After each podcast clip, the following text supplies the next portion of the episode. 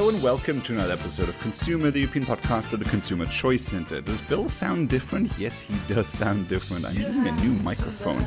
Uh, instead of the Blue Yeti, I'm now using the Rode NT USB Mini, which is supposedly also good to travel with. Um, and I was just kind of curious if, uh, you know, for general recording purposes, if this does the trick, because this is actually quite a lot more compact than what I was using previously. So, big fan of this.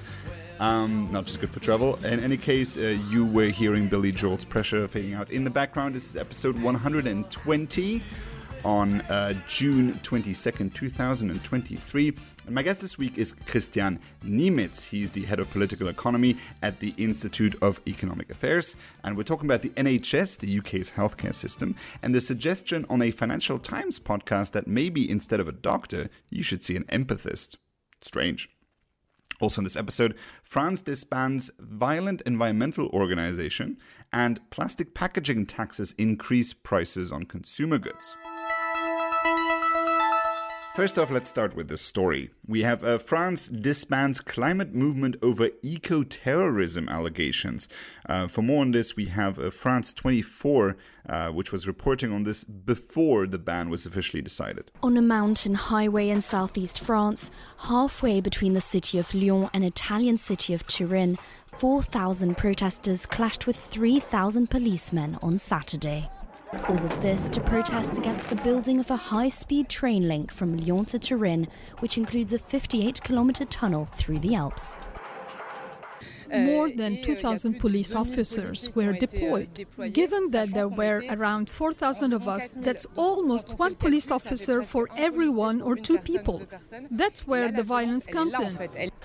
The group involved is the Uprisings of the Earth, a coalition of several activist associations and part of a wave of radical climate activist groups.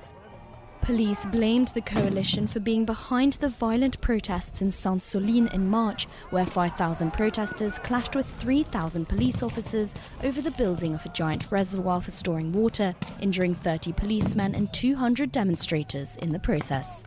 After repeated protests on multiple sites, the Interior Minister Darmanin plans to shut down the NGO, accusing them of violence and posing risk to public safety. But Uprisings of the Earth have stood their ground, claiming on their website that such a movement cannot be torn down. You can't dissolve a movement. You can't dissolve a revolt.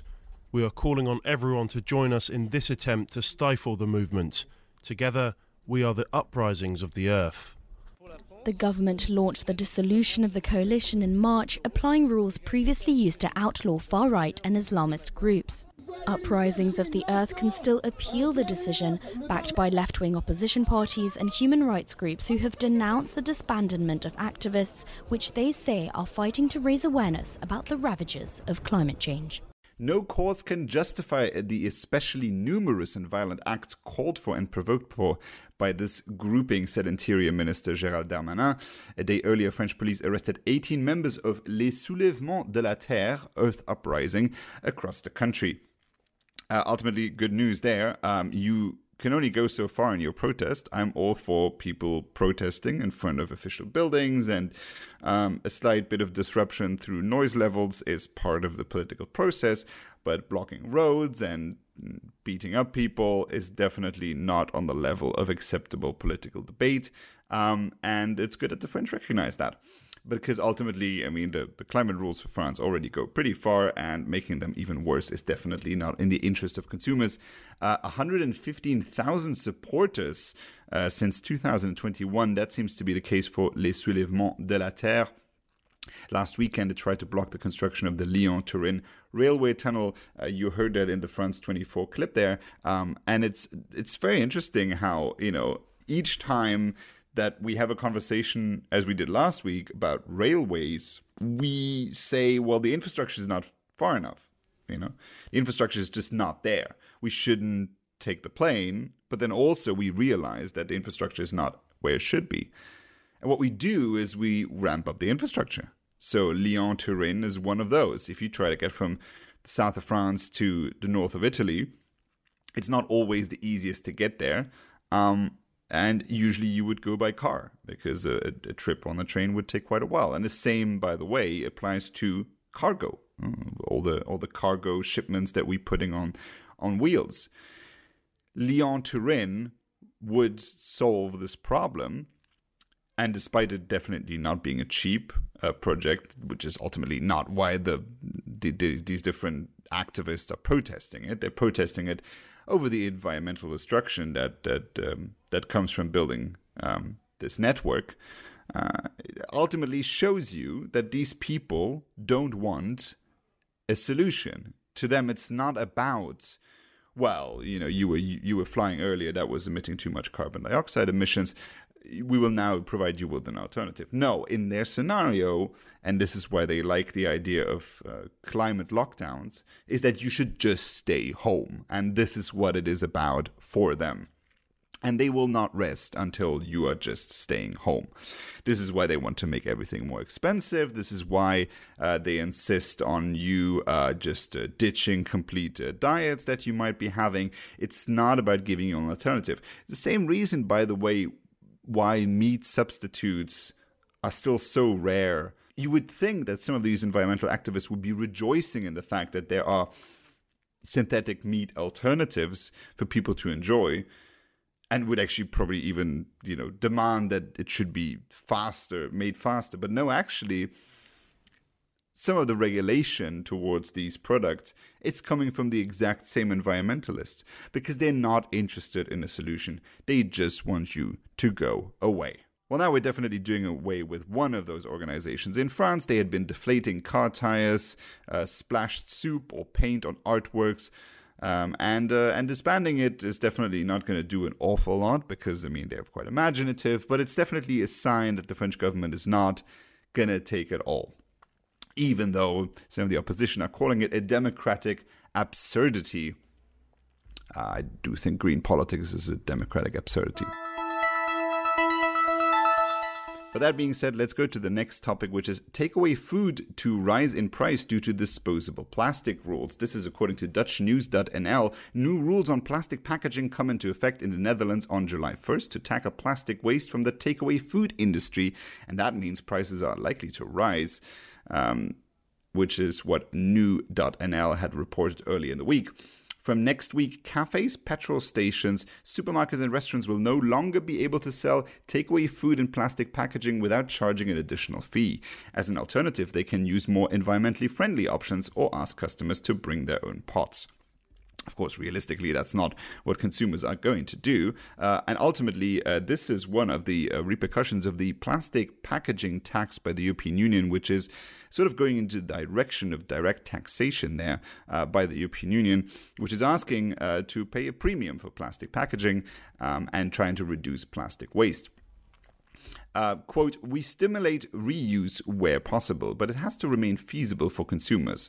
End of quote. A spokesman for Dutch market leader Albert Heijn said. Fast food firm McDonald's, which already uses a lot of cardboard packaging, told NU.nl it could not accept customers' own cups for a milkshake for hygiene reasons. Instead, the company will charge a 25 cent supplement for a disposable cup or 1 euro for a reusable one, in line with government guidelines. Petrol station lobby Beta said the rules are being brought in with the best of intentions but are not exactly practical. While Franz van Roy, director of snack bar organization ProFri, said no one will want to walk around with a dirty pot in their bag. We back every effort there is to cut environmental damage, but this is missing its target. So ultimately, it will become more expensive. The taxes are being put on the consumer. Surprise, surprise. Uh, we've been warning about that since before the tax was introduced. Now, on top of the existing cost of living crisis with rising inflation, you will also pay more for uh, no uh, good reason because ultimately most people don't actually switch these things. Are there environmental reasons? Economic reasons to switch away from some of the single use plastic packaging and plastic bags and containers? Maybe, but we but in order to know that we have to have an honest conversation about it. When we looked at single-use plastic bags, for instance, that you used to get in supermarkets, they use quite a low amount of plastic, while the sturdier bags that people are currently using use a lot more of it. And very often this happens to you. You go to the supermarket, but you don't have your bags.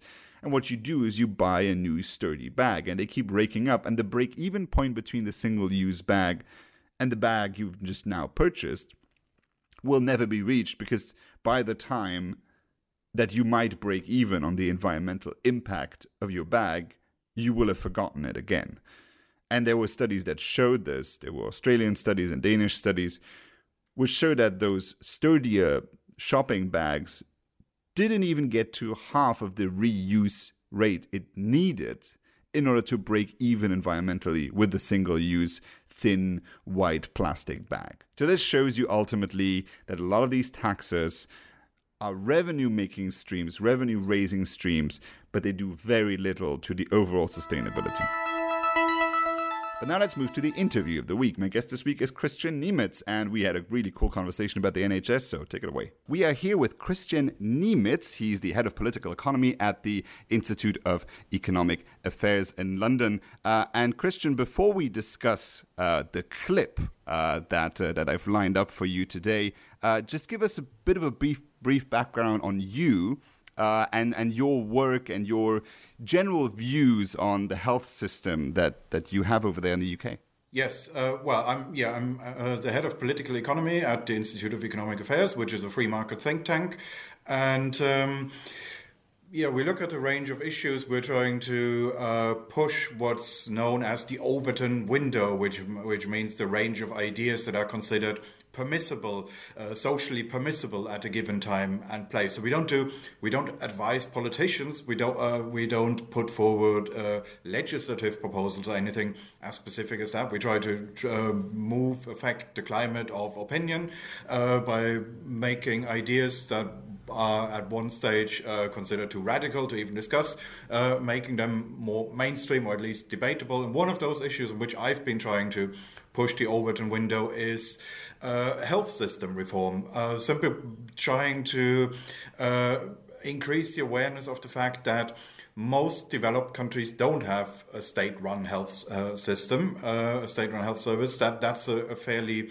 uh, well, it's not unique to Britain, but in a large country at least, it's a fairly unusual arrangement. Uh, most developed countries use mixed systems. Uh, either with a state insurer or with multiple competing insurers, and uh, they have other ways of making sure that those systems are uh, universal, uh, cover everybody. And a lot of those systems just achieve better outcomes across the board than the National Health Service. Uh, and that's um, something that I've been writing quite a bit on, um, uh, not recently, but uh, I published a book on this 2016 Universal Healthcare Without the NHS, ultimately recommending that. Um, we would be better off if we had a system like in the Netherlands or in Switzerland, uh, meaning a universal private insurance system.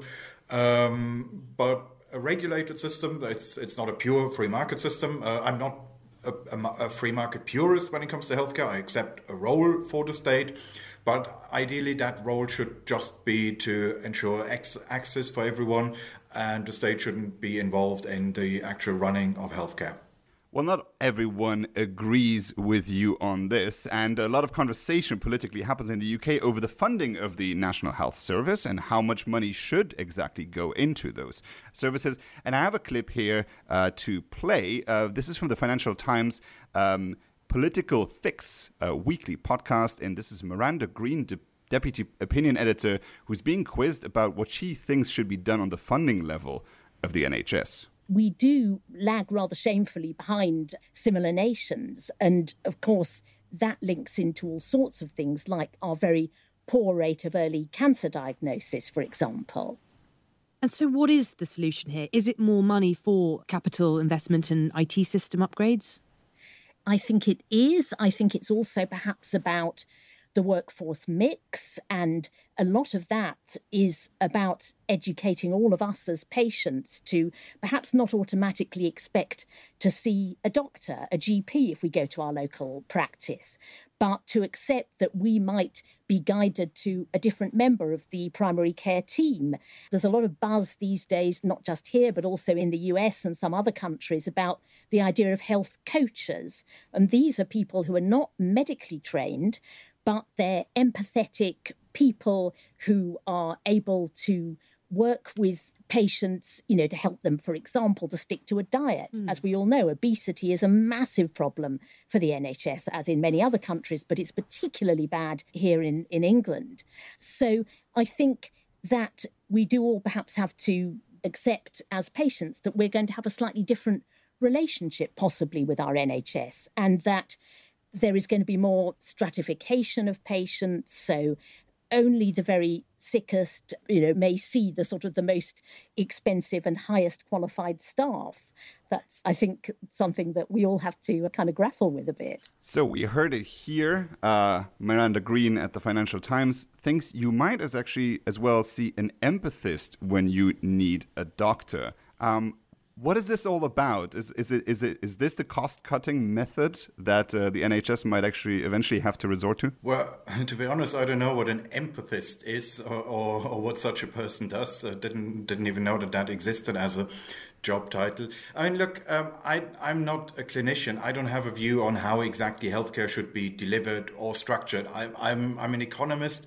I would simply say, as in most sectors, uh, we need different models of delivery to try to work out what works in what circumstances and what doesn't. A trial and error process. That's how most of the economy works.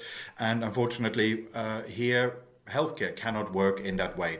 There's nothing wrong in principle with the idea that uh, we should use healthcare resources as sparingly as possible, and that could mean for some routine things um, that a doctor's appointment shouldn't always be the first uh, port of, of call. Uh, it's just that I have a problem with the idea that somebody should decide at a ministry, at the Department of Health, okay, this is the way we're going to do it now, and then that the whole country has to adopt this model. What you can get in some of the social insurance systems that I've been writing about. Uh, in Switzerland, for example, they have a model where you can sign up for an, for an insurance policy where you have to have a telephone converse, um, consultation first before you can physically walk into uh, a surgery and, and, act- and actually see a doctor. If you sign up for that, uh, for that kind of plan, uh, you get a premium rebate. So your insurance premium would be um, about 15% or so uh, lower than the premium of somebody who has a standard insurance contract and who can see a GP uh, anytime they want to. And um, I could imagine something like this working for other GP substitutes as well, where a health insurer could say, okay, we have unnecessary appointments in, in this area and, and that area. People are seeing a doctor when something else, something more low cost, something more some something more routine and simple would probably do the job as well or better. So uh, that so that insurers uh, could come up with an arrangement like that and saying, look, if you are happy with seeing um, an empathist or whatever it is first and, uh, and some people sign up for that in exchange for a premium rebate then that's fine with me then i'd say give this a go and if some people want to take that up then then they will if not then that's then it's not going to fly are the problems of the UK unique? Is the UK uniquely understaffed on doctors or uniquely sicker than the rest of Europe? No, there's nothing unique about it. Um, but it is the NHS, the, the, the, British system is at the lower end when it comes to to staffing levels. Um, we have fewer doctors, fewer nurses than most uh, of the of the European um, of the comparable countries. Uh, nothing unique about it, but certainly towards the lower end. Uh, although we're not at the lower end when it comes to total spending. Uh, the, the reason that you will always hear for for the NHS's underperformance is uh, its supporters will say, well, it's just underfunded, but overall healthcare spending is in fact uh, above the European average, above the OECD average. It's not the highest in the world, and you can find uh, examples of countries that spend more, especially uh, Switzerland, Germany, France. They they do spend uh, something like twelve percent uh, of GDP. In in Britain, it, it used to be. Um, quite a bit lower than that historically. It's since in, in the last two or three years, the gap has more or less closed, but that's uh, historically it used to be true that uh, uh, healthcare spending here was at the lower end by the standards of developed countries. But uh, I mean, that was already Tony Blair had that pledge of closing the gap with the with the European average, and, and did that quite quickly. Uh, it's slowed down in the Cameron years. It's not increased very much uh, in over uh, in over the course of the last decade, but it is um, nonetheless the idea that that uh, that underfunding is the problem that just doesn't stack up. Uh, it, it is quite clearly well above average for developed nations and listeners will probably hear from your accent that you are a German national uh, yourself. Um, is Germany the uh, the case of a better health system? I mean, Germans are known for their efficiency. Is the German system ultimately what we should be striving for? Um, well, it doesn't have to be that particular system. I normally prefer to talk about social insurance systems more generally, and people can take their pick whether that uh, they, there's different, slightly different versions of that. Uh, there's a system like that in the Netherlands, different one in Switzerland, different one in, in Belgium, and um, I normally don't talk about the specifics of the German one because that's a slightly unusual one, partly for historic reasons. It has that split where about 10% of the population have uh, a, a, conventional commercial private health insurance and where social insurance is somehow completely separate. Uh, and, and, that's a bit of an oddity. And once you, you start uh, talking about that, people would just get confused because uh, they, would then say, well, but isn't that a two tier system? And, and so I prefer to talk about.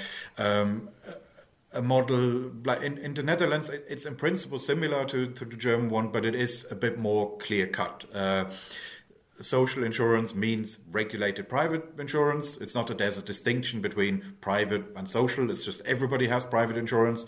Uh, we call it a social insurance system uh, in order to make clear that uh, it is a bit different from conventional private insurance, especially in the sense that there is no risk differentiation. So sick people don't pay more uh, than healthy people. And to make uh, the term social insurance is just used to make that clear. Uh, so yeah, I, I, rather refer to that broad type of system rather than point at any one particular country. I sometimes make an exception for for uh, the Netherlands, uh, partly because their overall spending is almost identical to British levels. So whatever the case may be for, for Switzerland or Germany, where, where they do spend more, and that has uh, specific reasons. It's because a lot of people just choose uh, more expensive options when, when they don't, strictly speaking, have to. Uh, but that's a bit harder to explain. So, therefore, I sometimes uh, prefer to point to the Netherlands, spending almost identical. Otherwise, other conditions pretty similar to the UK, but they have clearly better outcomes. And um, that is clearly just because they have a different healthcare system. We've been talking about health a lot on this podcast recently, also comparing uh, new health strategies and data across the European Union. In the UK specifically, what strikes me, and this is maybe something you can help our audience with, is that why is the NHS such a delicate political issue? Why are people? I mean, most in most European countries, people will not even know the acronym of their uh, health system. Uh, in the UK, it is across political parties something really untouchable, and ultimately, no matter how you twist and turn the argument, you will always end up with this area, this sector of the NHS, this part needs more funding. It will always get more expensive. Why has the UK politically dro- driven itself into such a dead end on this conversation where there's only really uh, one conversation that can be had? I don't really know where that comes from. That uh, long predates uh, the time when I moved to Britain. I moved here in 2007. Um, it was already just as bad then as it is now. And I've, I've later looked it up in in news archives, um, I was looking at earlier um, NHS reforms and uh, the way the debate was conducted in earlier decades. And it was definitely already a thing in the 90s and 80s that the NHS was the sacred cow. That's the reason why even the Thatcher government didn't seriously try to do anything about it. Uh, there was very briefly in the very early 80s, there was some internal memorandum um, from a a quasi think tank which proposed a, a, private uh, insurance system, and uh, it but it never got anywhere. Before it was even discussed in the press uh, at an internal cabinet meeting, there was already uh, a revolt against it, and, and, Thatcher herself said, "No, we're absolutely not going anywhere near that." So um, it's fair to say that this and this cult around the health service is. Uh, is well over 40 years old. Uh, when exactly it started, I don't know. It wasn't there in the in the beginning. It was. Um, I've also looked up some some news stories about the time when the NHS was founded, and um, it it wasn't that popular initially. There was not much popular demand for it. Um, there were the parties, uh, and not just Labour, but the party, all, all the political parties were around the time were talking about a universal system, improving access, uh, but that didn't have to mean that you nationalize everything. Uh, that would just be. Uh, they would also have talked about improving access to to housing or or education or, or whatever, uh, but that doesn't mean that the state has to take over uh, the, the entire housing stock. Uh, it was really. Um, at relatively short notice, uh, the health secretary at the time, um, Bevan, came up with this idea that uh, the only way to do this really is uh, to, to nationalize the whole thing, uh, create a unified state-run service, and but but it's not that there was massive popular demand for for that. There was a consensus that everyone should have access to healthcare, but not uh, not calls for nationalization. In fact, that, that was a bit controversial because uh, the independent hospitals were actually quite popular in, uh, in, in the 40s, and they just lost that status um, completely. They, they they all got nationalized. So at some point, it just turned into that sacred cow. Um, the the only thing I can say is that uh, in the last two years or so, uh, it's it's changed a little bit. I've seen more debates around it in in the last two years alone, or possibly even the last one year, then in all the time since I've been working on the subject. I started around 2015 or so, so about eight years ago, and. Um, yeah, it was for for a while. It was a completely outrageous thing to say that there are better systems than the one that we have now. That's no longer the case. You can now, at least in conservative, right leaning newspapers, you can read this quite regularly.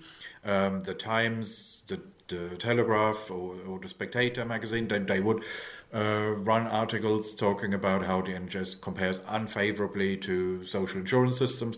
Uh, often a bit vague, it's often not quite clear what, what exact system they would replace it with or how they would want to go about it. But just the argument that the NHS is very far from far from being the envy of the world, uh, that it doesn't deserve this cult status, that has become a lot more mainstream. So that you could say has entered the range of permissible ideas, has entered the Overton window the times they are changing. And Kristian Niemietz, uh, following your Twitter account, which, by the way, I do recommend for the audience to follow you on Twitter. It's always very amusing. You come off as a bit of a cynic, but I'm curious whether on the NHS you are ultimately an optimist. And we're going a bit over time here, but I wanted to give you here the final words. Um, are you ultimately an optimist that necessary changes can be made, or are you saying, well, eventually this system is going to drive itself against the wall and then we're going to have to start from scratch? On uh, health services? No, I don't think that's how it works. Uh, it's not that there is a, an identifiable moment of collapse. It's not going to be uh, like East Germany in 1989. That there's not going to be a, an, an, identifiable moment where you where you, you have to say, okay, we really cannot go on like this. What you could get, what we are increasingly getting, is just increased rationing. Um, things are getting worse. It takes longer and longer to see a doctor or, or any kind of professional. Um, and we will probably once these new empathists come in, uh, come in, there will probably be queues for for those as well. Um, and you could just have this kind of rationing uh, getting worse and worse. It doesn't mean that the system as such gets replaced. So it will not be, if it happens at all, and I don't think it will in, in my lifetime, and it's not uh, all that likely, but if it does happen at some stage, it will not be driven by necessity alone. It does require a change in public opinion, more people realizing the system we currently have is suboptimal. It is worse than many comparable systems that also offer universal access. And um, it's starting at the margins, but it would still not be at the stage where, say, a political party could say could run in a general election by saying, if you vote for us, we're going to replace the NHS with a social insurance system. So uh, we're, we're not there yet. We're, we're at a stage where those ideas can be discussed. It is no longer the taboo it once was. It's now uh, an unpopular but permissible idea that's huge progress. It was far worse than that when, when I started writing about the subject. Uh, so, in relative terms, we've made great strides, but where this ultimately goes, who knows? It could be that this is a bit of a one off, that because the situation is now so bad with over 7 million people on, on waiting lists, that that is what makes it more permissible. It could well be that once the absolute worst is over, um, that the old taboos are coming back. Who knows? I'm hoping that uh, that it goes further than that, and that uh, that the idea of moving beyond what we have now, looking towards alternatives, uh, looking towards better functioning systems. I'm hoping that that will become more of a mainstream idea. The UK is definitely keeping us in suspense. In any case, good luck with your uh, empathist in the future, Kristian Niemietz. Thank you so much for joining the ConsEUmer Podcast. My pleasure. And that concludes this week's episode of ConsEUmer. You can follow Kristian Niemietz on Twitter at K underscore Niemietz and follow the Institute of Economic Affairs at IEA London. You can also find Kristian's book uh, on uh, Amazon, Universal Health Care Without the NHS Towards a Patient Centered Health System, all available uh, online. If you just Google it, there's different places where you can buy it. Uh, so uh, thank you so much for listening, and you can follow the Consumer Choice Center as well at Consumer Choice C. I've been your host, Bill Wirtz, and I'll see you Thursday. You have to learn to pace yourself. Pressure. You just